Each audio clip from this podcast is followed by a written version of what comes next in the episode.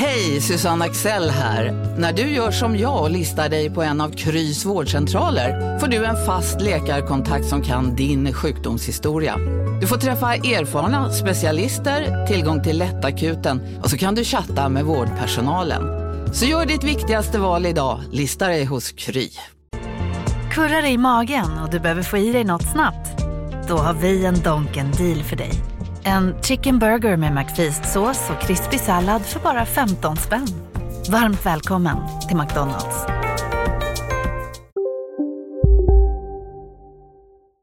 Från Monopol Media, det här är Kapitalet med mig Åsa Secker. Och med mig Elinor Ahlborn. Elinor, sen kriget bröt ut så har vi ju pratat en del om sanktioner i kapitalet. Ja, eh, vi har ju gjort dels ett avsnitt om Swift yes. eh, och eh, också ett om hur den eh, ryska ekonomin har eh, rustats för sanktioner. Precis, de kom för några veckor sedan. Men eh, det här är ju inte första gången som det införs sanktioner mot ett land. Nej. Och idag så ska vi berätta en historia om ett annat land långt bort på andra sidan Atlanten eh, som det också har införts sanktioner mot. Eh, och framför allt så ska vi berätta eh, vilka konsekvenser det fick för ett bolag som inte alls finns långt bort utan som finns här hemma i Sverige. Precis. Och Sen ska vi också försöka svara på frågan om sanktioner ens funkar. Ja, men det är ju inte du och jag, Elinor, som ska berätta den här historien. Nej. Det är du, Helene Rothstein. Ja, hej! Hej! Du gör ju podden Affärsvärlden Magasin här på Monopol Media. Det stämmer. Ja. Den kommer också på måndagar, eller hur? Ja. ja. Och Det var ju också i Affärsvärlden Magasin som man kunde höra den här historien för första gången. Och ja, Helene, vad handlar den här historien om? Jag tänker att det här är en historia om när världspolitiken kom till Nynäshamn. Och eh, en historia om hur ett nästan 100 år gammalt bolag faktiskt riskerade att gå i graven. Och detta på grund av en formulering i ett dokument signerat på andra sidan Atlanten. I kapitalet idag om ett svenskt oljebolags kamp för överlevnad och om sanktioner överhuvudtaget funkar efter det här.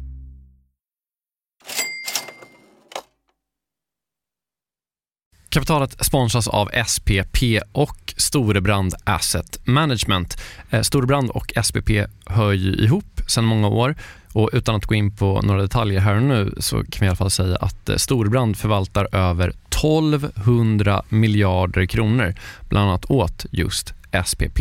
Och du har ju träffat Storebrand, Jakob, och pratat om eh, Kina Ja, eh, vi, vi pratar i alla fall om hur Kina blivit en sån otroligt viktig del i omställningen av energisystemet. Eh, över 70 procent av värdekedjorna inom vind och solkraft kontrolleras av Kina, vilket mm.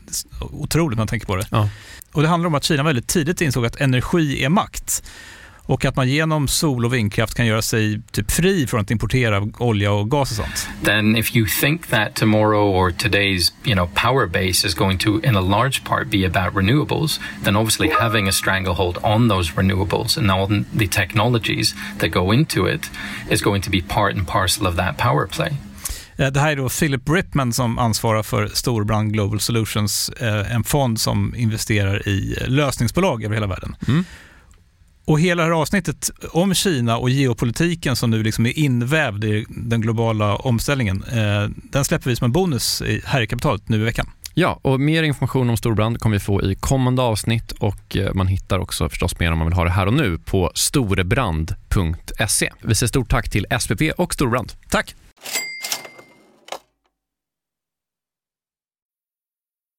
Kapitalet idag ska handla om sanktioner, men inte om sanktionerna mot Ryssland faktiskt, utan om sanktioner mot ett annat land. Och Det är du, Helene Rothstein, som ska berätta den här historien för oss. Eh, var vill du börja någonstans? Jo, men jag vill börja den 25 augusti 2017.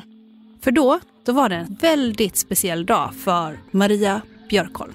Ja, det första jag tänkte bara, kan, kan det verkligen vara möjligt? Hur är det möjligt? Maria Björkholm är chefsjurist på ett svenskt oljebolag som heter Nynäs. Vad är Nynäs för bolag, för oss som kanske inte har hört talas om det förut? Ja, men Nynäs de firar faktiskt snart 100 år och det grundades 1928 av Axel Axelsson Jonsson. Och 1928 så öppnar de Sveriges allra första oljeraffinaderi.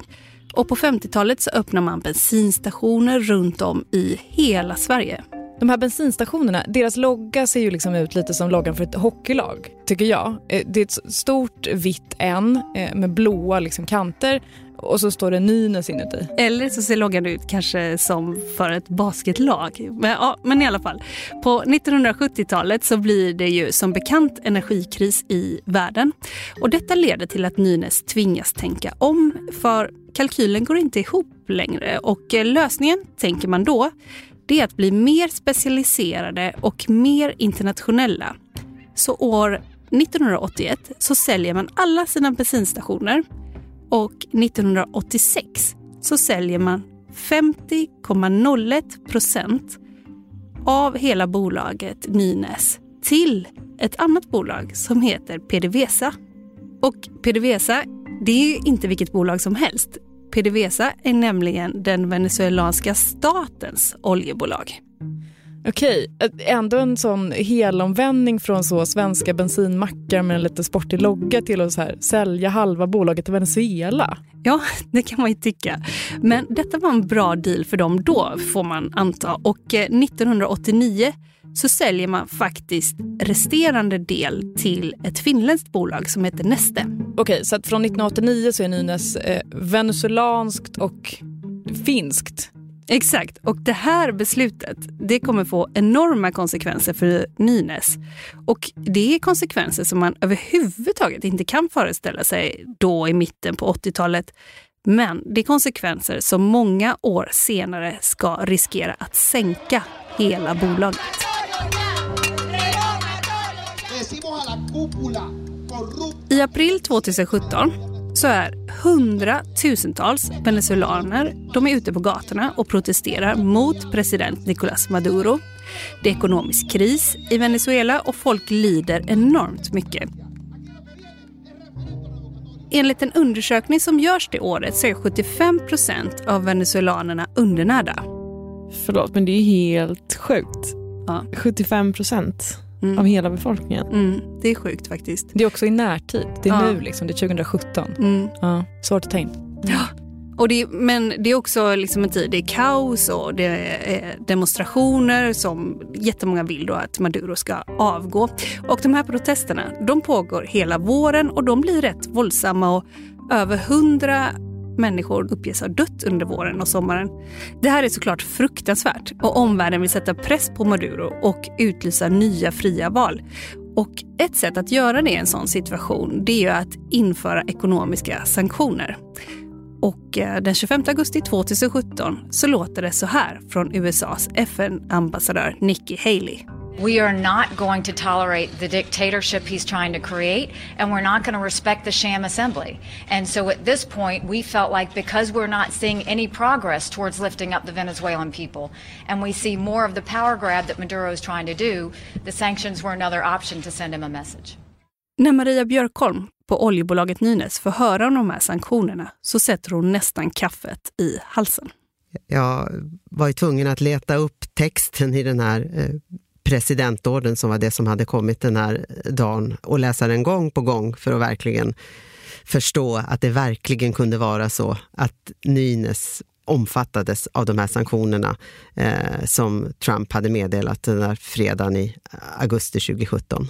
Maria läser den här presidentorden om och om igen och tvingas inse att USAs sanktioner mot Venezuela de kommer inte bara slå mot Venezuela, de kommer slå mot alla bolag som Venezuela är majoritetsägare i.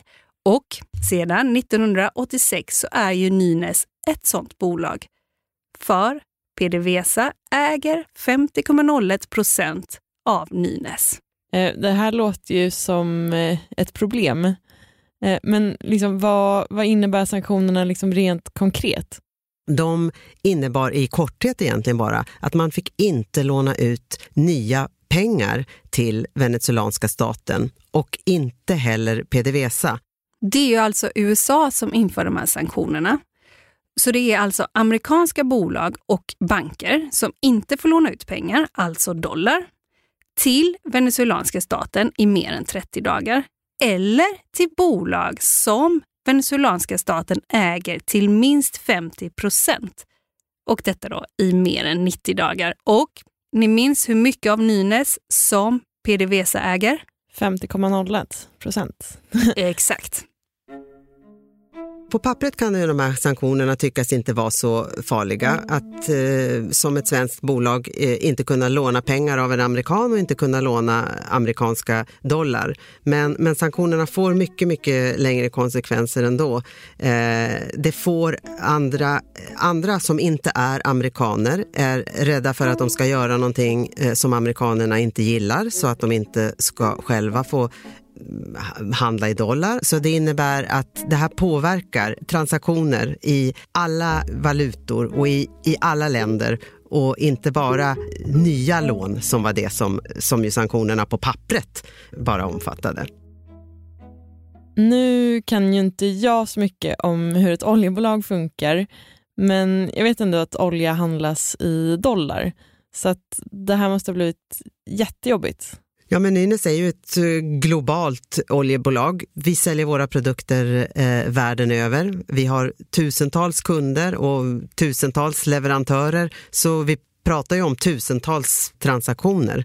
Det är ju inte bara några enstaka transaktioner varje vecka eller månad, utan tusentals transaktioner varje månad. Så att eh, det blev arbetsamt. Men alltså, eh, kan de ens fortsätta jobba om de inte kan handla i dollar?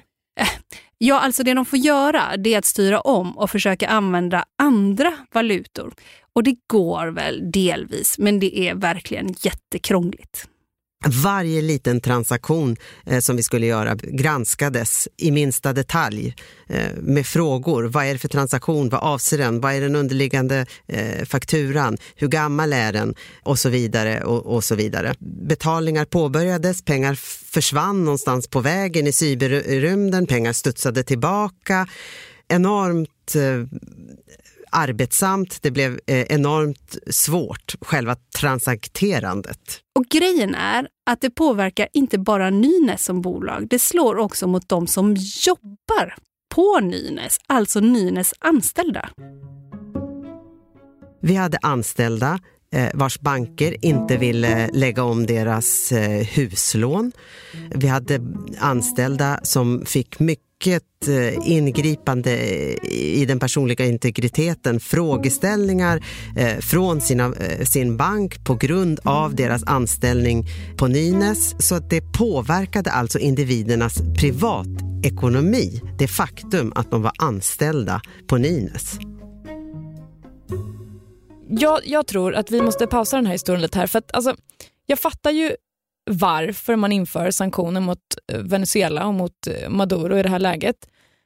Men är det liksom tänkt att det är så här sådana sanktioner ska slå? Alltså att ett bolag liksom långt borta i Sverige också ska drabbas. Alltså inser man det när man inför de här sanktionerna, att det liksom också blir en konsekvens? Ja, men det här är verkligen komplicerat. För så här, när man inför sanktioner det första man försöker göra är att rikta sanktionerna mot de som bestämmer. Alltså väldigt precisa sanktioner. Men det går att börja med det. Det här är nationalekonomen Maria Perotta Berlin på Handelshögskolan i Stockholm. Och rikta sig mot först makthavarna eller deras krets genom till exempel reseförbud, eh, asset freeze, så att man man riktar sig in till deras egendom, ett land till exempel, eh, blockerar deras bankkonto. De är väldigt inriktade. Men det, det kommer bara en viss del. Sen behöver man trappa upp, behöver man ofta trappa upp. Det krävs ofta att man trappar upp sanktionerna och ju bredare de är, desto fler är det som drabbas såklart. Som till exempel Nynäs i det här fallet. Och det är jättejobbigt för dem på Nynäs. Men jag tror helt ärligt inte att USA hade tänkt att just Nynäs borde straffas för att Maduro plågar sin befolkning. Men om det är priset för att kunna sätta ordentlig press på Maduro så har man ändå bedömt att det är värt det. Alltså vi har inte suttit med i det där rummet när de här besluten har fattats men man kan väl tänka sig att så här, Nynäs har inte varit det stora samtalsämnet när man ska designa de här sanktionerna. Nej, precis. Nej. Men, nej. Och det finns ju en slags klusterbombeffekt med sådana här sanktioner ja, kan man exakt. säga. Exakt, ja. ofrånkomligt. Ja. Mm. Eh, men eh, man kan också tillägga att det finns ju fler trappsteg på den här trappan och eh, det sista trappsteget innan en eventuell militär invasion, det kallas för sekundära sanktioner. när man inför sekundära sanktioner då menar man att man också förbjuder typ andra eh, länder eller andra aktörer som inte är i eh, en del av det landet som först införde sanktionerna. Och där egentligen det landet har ingen suveränitet. Eh, Okej, okay, så sekundära sanktioner är alltså när man inte bara förbjuder det egna landets företag att göra affärer med ett annat land, utan också andra länders företag. Exakt, och det här är ju problematiskt. Konsensus där är att eh, de är olagligt extraterritoriella. Det betyder att man, ett, den straffande land sträcker ut sin suveränitet utanför sin lagliga sfären. Om vi ska koppla det här till Nynäs så är det ju lite speciellt för Nynäs ägs ju av PDVSA som ju är venezuelanskt. Så när Nynäs drabbas av de här sanktionerna så är det inte det som brukar kallas för sekundära sanktioner. Men säg att Nynäs hade varit helt svenskägt och USA ändå hade förbjudit dem att handla med Venezuela. Då hade det varit sekundära sanktioner. Och det som Maria säger här, det är alltså att det är hela världen överens om att det är olagligt eftersom det betyder att USA i det här fallet skulle lägga sig i saker som går långt utanför deras lagliga sfär. Alltså, de styr ju bara i USA. Men trots att det finns en, en sån här global konsensus kring att man inte får göra så här, så betraktas det liksom ändå som ett bättre alternativ än det absolut sista steget. Då kan man tänka att det, om det är en alternativ till militär eh, ingrepp, då är det kanske ändå en bättre, ett bättre val.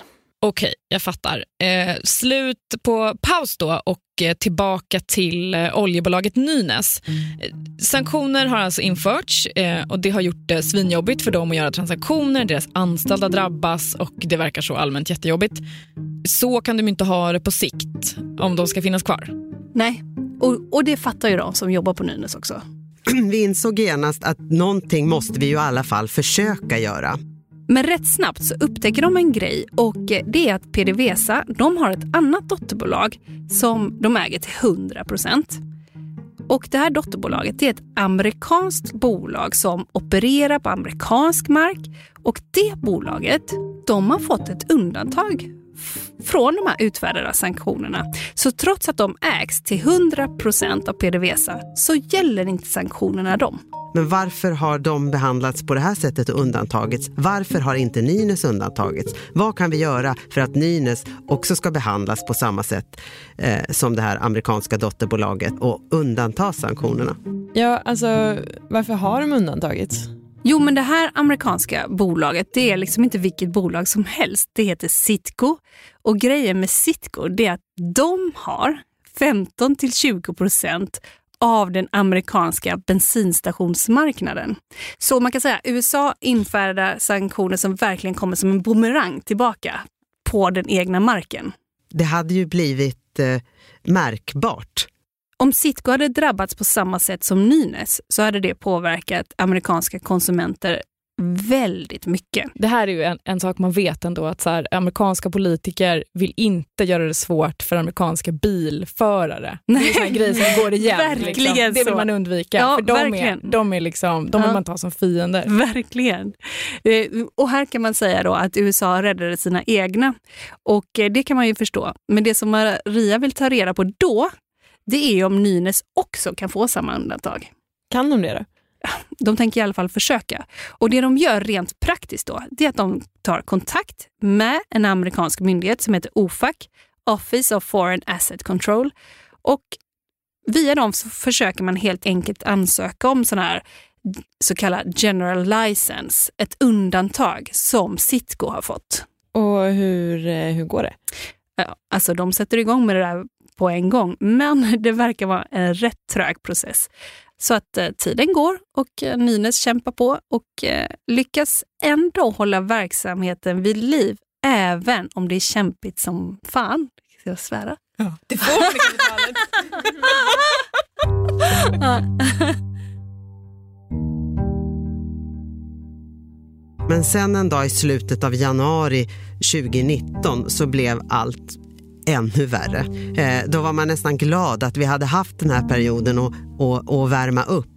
Vad är det som händer eh, januari 2019?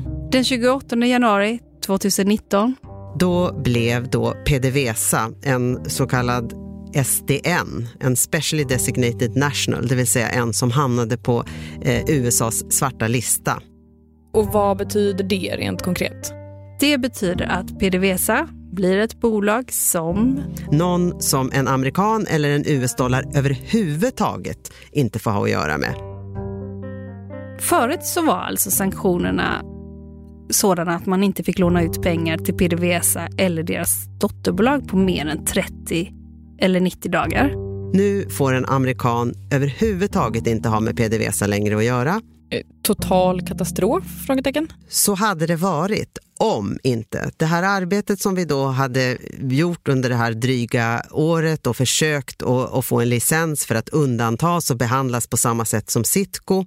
När eh, PDVSA sattes på den här svarta listan eller blev en SDN i januari 2019, då utfärdade amerikanerna samtidigt en sån här general license, det vill säga ett undantag.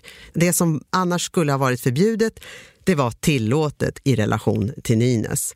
Så att amerikaner och US-dollar fick på pappret ha eh, med Nynäs att göra. Eh, okej, okay, så de får ett undantag? Eh, toppen? Ja, absolut. På pappret var det så. Men i praktiken så fanns det fortfarande en slags beröringsskräck.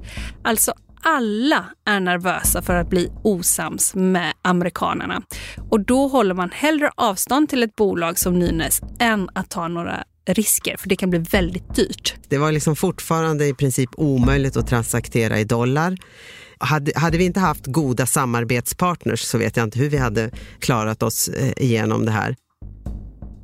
Men innan det blir bättre så ska det faktiskt först bli ännu värre den där eh, dagen den 19 oktober 2019, det var nog min värsta dag på jobbet eh, i hela mitt yrkesliv.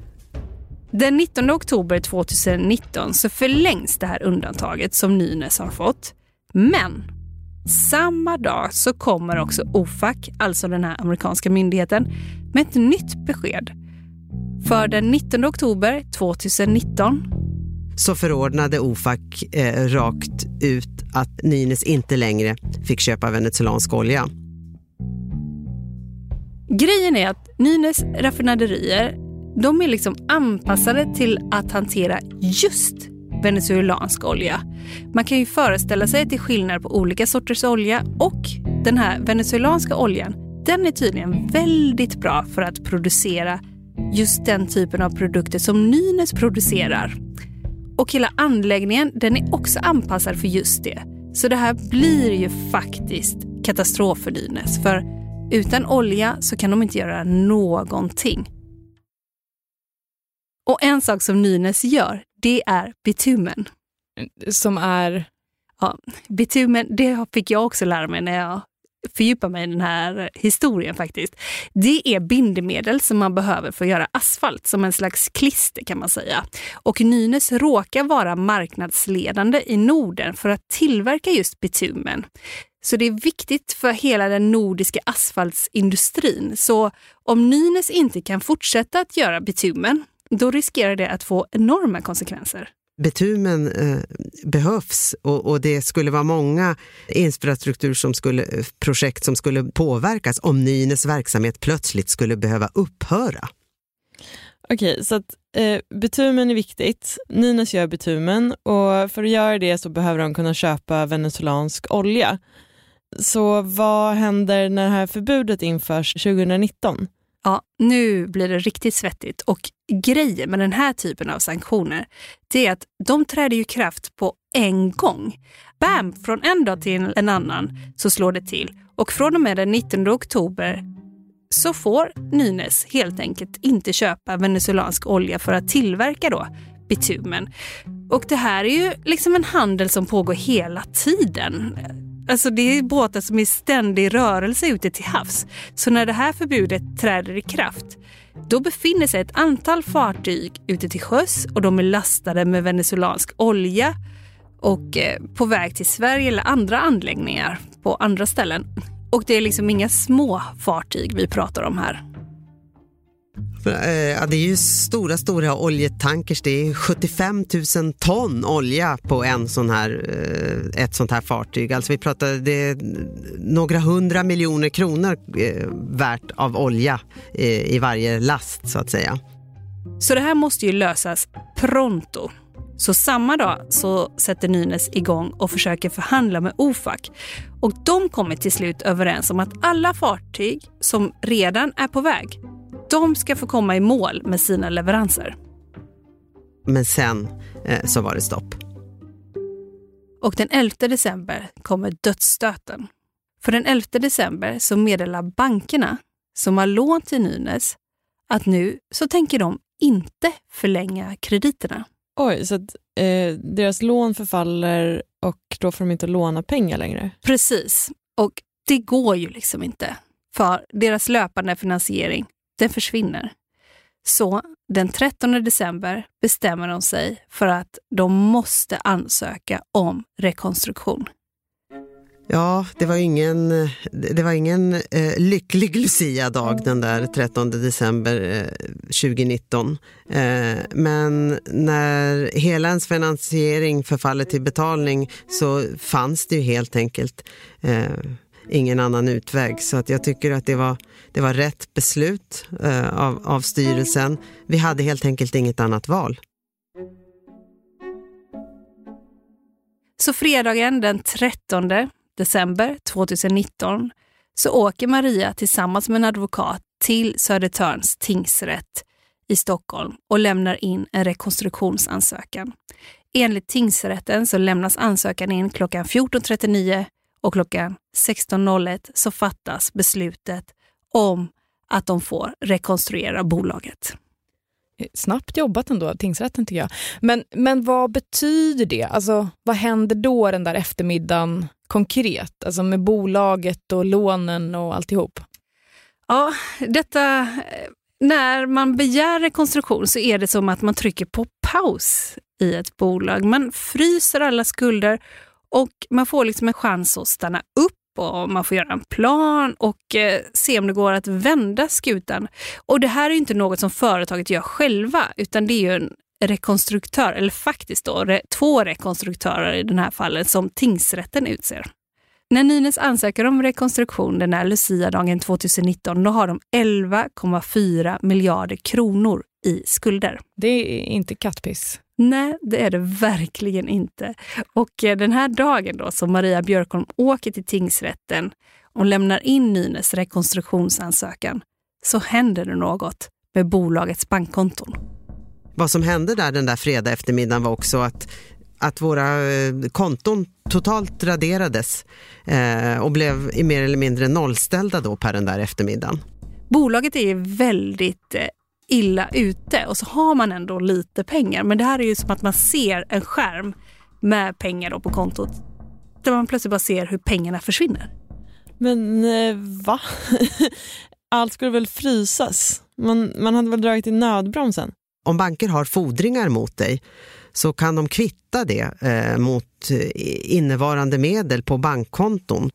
Det här har bankerna rätt till, så det är vad som händer. Men det som Nynäs och Maria Björkholm förstår då, det är att Nynäs måste slippa de här sanktionerna om bolaget överhuvudtaget ska kunna överleva. Det finns ingen annan utväg. Om Nynäs lyckades hitta en utväg efter det här,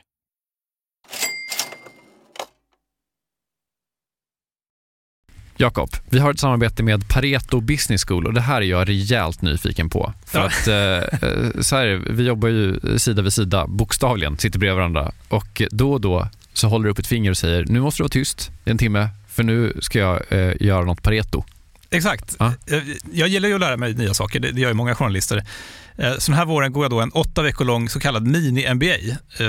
Alltså jag hade gärna gått en riktig MBA också, men, men ja, jag har inte tiden det kräver och, och framförallt ingen arbetsgivare som vill betala 800 000 för att låta mig göra det. Nej, eller kanske du har. Du är ju arbetsgivaren. ja, snål, snål arbetsgivare. Mm.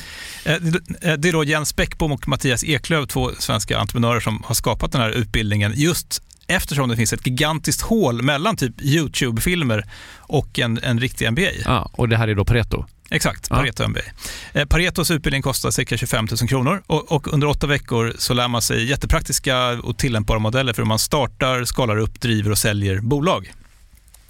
Eh, Jens och Mattias eh, de håller själva i många föreläsningar, de är garvade entreprenörer båda två. Mm. Och så man så olika gästföreläsare som kom in. Mm. Typ någon kille som, som, eh, var expansionschef på Spotify, någon som körde marknadsföring på Revolut, eh, en kille som driver Sveriges största campingkedja, mm. som har varit med i kapitalet faktiskt, okay. Johan Sör. Ja. Ah, just det. Också varit en helt otrolig svensk eh, entreprenör som byggt massor med grejer i Vietnam. Alltså makalösa berättelser. Oh, wow. Eh, så den här kursen består av en blandning förinspelade moment och seminarier, men man går också i då så kohorter tillsammans med andra deltagare från Sverige och utlandet. Jättenyttigt, eh, tidseffektivt och funkar jättebra för, för den som vill driva egen verksamhet som, som typ vi gör här. Eller om man typ driver projekt och affärer i större bolag. Wow. Om man är taggad på att eh, bli en del av den här, liksom, vad ska man säga, Jakob skolan om man vill bli som dig, lära sig lika mycket som, som du har lärt dig, vad, ja. vad gör man då? Eh, nästa kursstart är 5 april, så vill man ta ett kliv framåt i sin utveckling eller karriären eller så, gå då till arbetsgivaren och kolla om du inte kan gå den här utbildningen.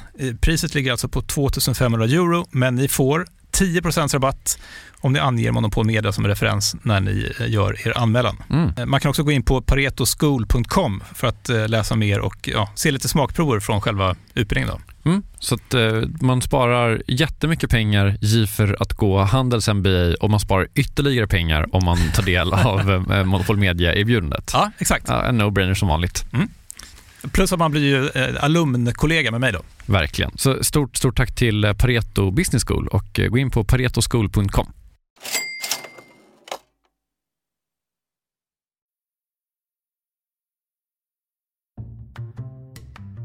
Oljebolaget Nynäs drabbas alltså 2017 av sanktioner som USA inför mot eh, Venezuela eh, eftersom att 50,01 procent av Nynäs ägs av PDVSA som är ett statligt venezuelanskt bolag.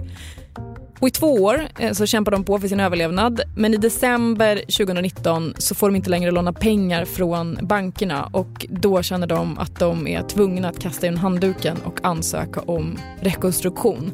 Och En grej som händer då är också att bankerna går in och, och tar eh, det som finns kvar på, på Nynäs konton, alltså pengar som Nynäs är skyldiga bankerna. Och vad händer sen?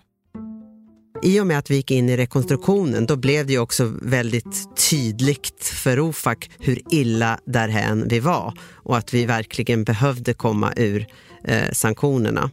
OFAC, det är ju alltså den här amerikanska myndigheten som Nynäs har förhandlat massa med under de här dryga två åren. Så när det liksom ställs på sin spets så här så fattar ju Nynäs att om de ska komma ur sanktionerna då måste PDVSAs ägande i Nynäs minska. Det är liksom den enda, enda utvägen. Det kom som ett krav från amerikanerna. Det absoluta kravet var att PDVSA fick inte äga mer än 15 procent av Nynäs. Och eh, det här är lite speciellt. För Maria säger att de fick liksom aldrig veta hur man kommer fram till den här väldigt exakta siffran.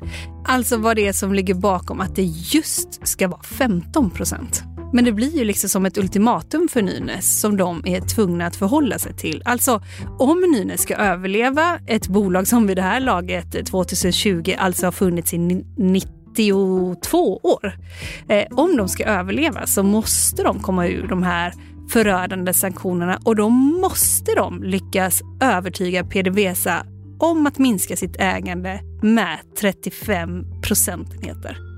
Och hur gör man det? Alltså, eh, varför ska PDVSA gå med på det? Även PDVSA förstod ju att Nynäs behövde ur sanktioner.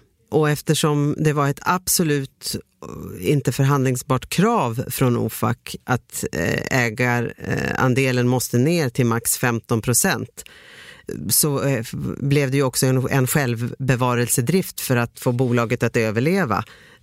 Så behövde man ju överlåta den här andelen. Okej, så att eh, de går med på det bara sådär? Att bara ge upp 35 procent av ägandet? Ja, de går med på det och det, är ju, det innebär ju också fortsatt business för dem någonstans. Och man vet kanske inte exakt eh, hur länge sanktionerna pågår och sådär heller. Men exakt de här detaljerna kring vad som händer här och hur det här går till, det kunde Maria inte berätta. Ja, och det är eh, ingenting som vi riktigt har kommenterat, de exakta villkoren kring de, den här övergången av, av aktieinnehavet. Okej, så att efter två och ett halvt års eh, otroligt ansträngande kamp, vad det har låtit som, eh, med de här sanktionerna så hittar man ändå till slut ett sätt att liksom, eh, komma ur dem eh, genom att man förändrar ägandet på det här sättet och Nynäs överlever. Ja, det, så, är, hit, hittills, hittills är det ju så i alla fall. Ja, Hittills är det så. Ja. Men, men eh, sanktionerna är ju trots allt riktade mot Venezuela och mot Nicolás Maduro eh, med liksom anledning av eh, hur läget är i Venezuela. Så hur har det gått för Venezuela? Alltså har sanktionerna fungerat? Alltså, det beror ju på vad målet egentligen var. För Maduro sitter ju kvar vid makten. Så om målet var att få bort honom så har de ju misslyckats. Och sanktionerna ligger fast och läget i Venezuela är fortfarande väldigt, väldigt tufft för befolkningen. Men då undrar man ju hur effektivt det är med sanktioner. Alltså, funkar sanktioner? Ja, det undrar man ju verkligen och inte minst nu i det här läget med det här pågående kriget som vi har. Men jag ställde i alla fall den frågan just till Maria Perotta Berlin på Handelshögskolan. Alltså, funkar sanktioner? Alltså, korta svaret är ju nej. För att fatta varför sanktioner ofta inte funkar så måste man förstå ett par grejer med sanktioner. Alltså de bästa sanktionerna de funkar innan man har infört dem. Så det viktigaste stadiet är hotstadiet. Om man kan göra något som är så pass kraftfullt och kostsamt att det verkligen avskräcker, då funkar det redan vid hotstadiet. det räcker att man hotar om det. Så sanktionerna som införs, de har redan misslyckats till det här föregående stadiet. Så när man väl inför dem, eh, man kan förvänta sig att de inte kommer funka för att de avskräckte inte. Mm. Men om något är lyckat eller inte, det beror också på vad målet var. Och enligt Maria Perotta Berlin så finns det i huvudsak två skäl till att man inför sanktioner. Antingen så vill man få ett land att låta bli att göra något eller så vill man straffa ett land för att de redan har gjort något. Och vill man få ett land att låta bli något så har det ju redan misslyckats om man inför sanktioner för då har ju hotet inte funkat och det där man inte ville skulle hända har förmodligen redan hänt. Men vill man däremot straffa, ja, då är ju sanktionernas införande en framgång i sig eftersom då blir ju landet straffat. Men det här, att sanktionerna är som bäst innan de har införts, det ställer såklart till det om man vill kunna svara på frågan Funkar sanktioner?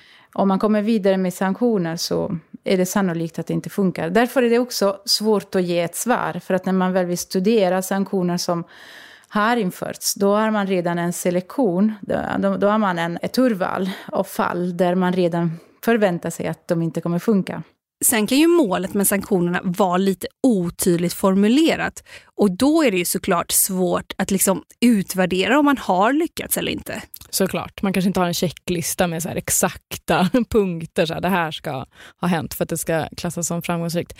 Men alltså, eh, det finns ju massor av exempel på sanktioner som det liksom finns ett visst eh, narrativ kring. Alltså jag tänker till exempel på sanktionerna mot Sydafrika som man ju liksom brukar prata om som lyckade. Alltså, vad säger Maria Prata Berlin om det?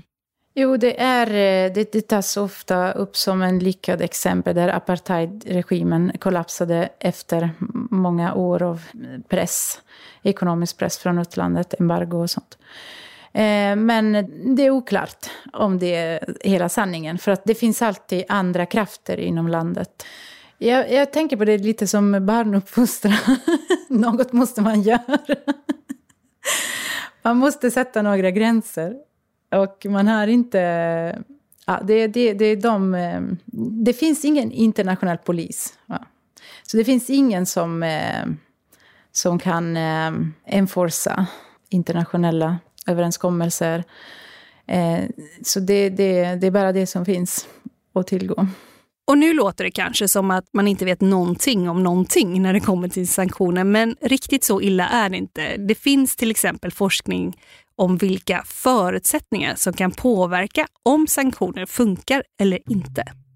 Jo, så det finns, där finns lite analys som säger att alltså, sanktioner funkar bättre eh, ju närmare eh, de två parter är. Eh, inte geografiskt, men i termer av identifikation. Alltså den, det landet som får sanktioner på sig eh, identifiera sig med de parter som straffar, så, eller åtminstone respektera dem. Då tenderar det att ha mer effekt, så man bryr sig. Om de som straffar redan inses som fiender, då kan det ofta inte spela roll, så stor roll, för att ja, man bryr sig inte. De är redan fiender, så de, det är klart de skadar oss. De hatar oss eller något sånt. Så det funkar inte. Och om det är på det sättet så kan sanktionerna till och med få motsatt effekt. Så det kan hända den här som kallas rally around the flag-effekt. Att det istället eh, enar alla aktörer inom landet eh, mot ett, eh, en fiende. En annan sak som såklart alltid ställer till det om man vill påverka ett land då genom sanktioner, det är såklart ifall det finns några utvägar. Alltså, finns det några kryphål eller bakdörrar som det sanktionerade landet eller eh, kanske de sanktionerade personerna, det kan ju vara oligarker och sådär. Finns det något sätt för dem som gör att de kan ta sig runt de här sanktionerna på något sätt? Det är risk att det tappar effekt när det finns länder som inte tror på sanktioner, som till exempel Kina som är en jättestor marknad, som är en, jättestor, alltså en jätteaptitlig partner för många länder. Så att det riskerar att neutralisera effekten på sanktioner, för att det, det finns alltid som eh, alternativ. För Venezuela har en sån bakdörr varit ett annat land som utsatts för amerikanska sanktioner, nämligen Iran. Under 2020 så har Iran till exempel skickat tankbilar, experter, reservdelar för att fixa ett fallerande raffinaderi i Venezuela. Men de har också skickat mat eftersom befolkningen har det så svårt. Och det här, alltså en tredje part som påverkar sanktionernas effekt, det är ju faktiskt aktuellt just nu i och med sanktionerna mot Ryssland. För vilket land i Latinamerika är Ryssland allierat med? Venezuela. Exakt. Ryssland har ju ett par allierade i Latinamerika. Det är Kuba, Nicaragua och då Venezuela.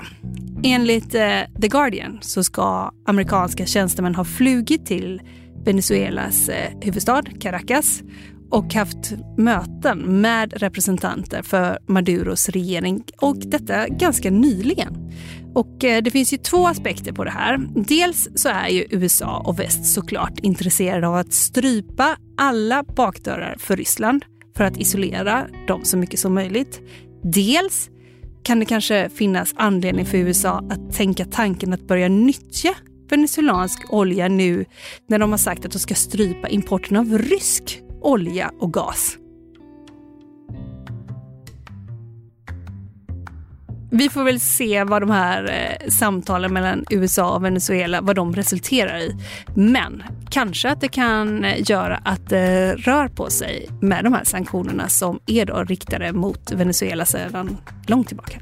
Ja, men eh, det vi vet nu är i alla fall att de här sanktionerna inte längre slår mot oljebolaget Nynäs. Ja, så är det ju. Så är det. Kapitalet är slut för idag. Eh, stort tack till dig, Helene Rothstein, eh, för att du var med i Kapitalet. Eh, vill man höra mer av dig så ska man såklart lyssna på din podd som heter Affärsvärlden Magasin. Och det var också där som den här historien eh, publicerades eh, för första gången. Ska vi säga. Affärsvärlden Magasin kommer på måndagar och finns där poddar finns, till exempel där du hittade den här podden, Kapitalet. Kapitalet görs av mig, Åsa Secker, och dig, Elinor Alborn. Men även av Gunnar Harjus och Agnes Wenzel Blank. Vår chef heter Jakob Bursell och det är Jesper Hagenborn som har mixat. Vi hörs. Hej då! Hej då!